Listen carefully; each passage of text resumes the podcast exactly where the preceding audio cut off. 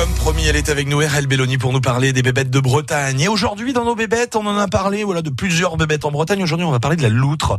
En breton, ça se dit Ridour, le chien d'eau. Elle peut effectivement avoir la corpulence d'un gros toutou. Et surtout, elle aime, comme le chien, jouer dans l'eau. Voilà. Elle est toutefois très discrète et difficile à observer quand même, la loutre. Et nous sommes avec Vincent Lefebvre aujourd'hui à Belle-Île-en-Terre. On n'est pas très très loin de Guingamp. Et juste derrière le centre régional d'éducation à la rivière, dont il est d'ailleurs le directeur, Vincent, et sur le bord du Guerre, on peut apercevoir des coulées qui attestent de la présence de notre fameuse loutre. Nous sommes sur ces traces avec Erel. C'est l'endroit où la loutre va fréquemment à l'eau. Euh, il arrive souvent euh, de trouver des petits toboggans quand il y a des jeunes, parce que les jeunes sont très très joueurs, donc ils vont emprunter, ils vont aller dans l'eau, ils vont se batailler, se mordiller, etc. Puis ils vont recommencer. Donc on trouve des, coulées comme ça, surtout d'ailleurs plus souvent sur les rivières lentes que sur les rivières rapides. Mais ça arrive, la preuve, regardez ici, euh, vous en avez. Par contre, c'est difficile de lui imputer. Donc souvent, on aime bien c'est cumuler plusieurs critères. Une coulée, et puis une trace de pas, une trace de pas et une épreinte, etc. Premier indice, les traces de, de pas qu'on appelle les empreintes. Deuxième indice, les traces de repas, les restes de repas. Elle a mangé des batraciens, elle a mangé un poisson, il peut rester un morceau, un morceau de tête, un morceau de queue, etc.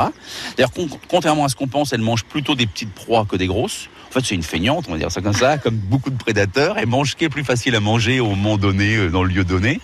Euh, donc, elle préfère se battre, euh, attraper des petits verrons qu'un un gros poisson, malgré ce qu'on en dit dans l'imaginaire.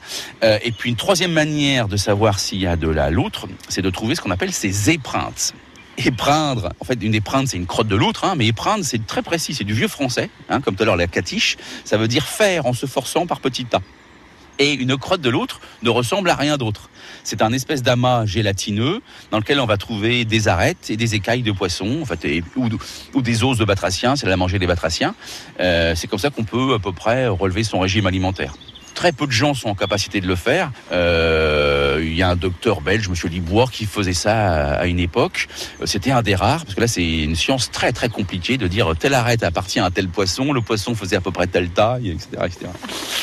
Et donc pourquoi elle se force en fait? C'est pour marquer son territoire ou, Alors, ou pas du tout? bah, Sa crotte, c'est comme pour nous, hein, c'est un moment, les, les, les aliments, faut bien les évacuer, mais c'est aussi, ah. effectivement, vous avez raison, une fonction de, de communication. C'est-à-dire qu'une épreinte laissée sur un... Alors, elle va laisser ses épreintes, regardez ici. Euh, voyez le confluent entre ce petit, euh, ce petit ruisseau et le Léguerre. C'est un endroit excellent de marquage de territoire. Et donc la loutre, euh, ici, c'est régulier, mais un, peu plus haut, on va aller tout à l'heure sur des amas rocheux, va poser son épreinte ici.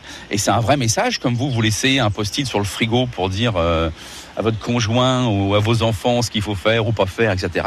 Elle, elle, va laisser un certain nombre de signaux.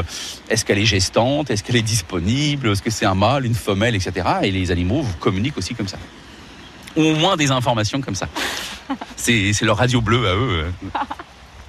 Ah ben voilà, les fameuses loutres. Et si vous voulez en observer des loutres, justement, on vous donne rendez-vous dès maintenant du côté d'Océanopolis à Brest, où vous les verrez de, de, très très près. Une petite idée de sortie, tiens, pourquoi pas, pendant vos vacances. Sachez que demain, dans nos bébêtes de Bretagne, certains auront quelques frissons dans le dos. Bah oui, puisqu'on parlera des fameuses araignées. On partira du côté des monts d'Arrée avec RL Belloni.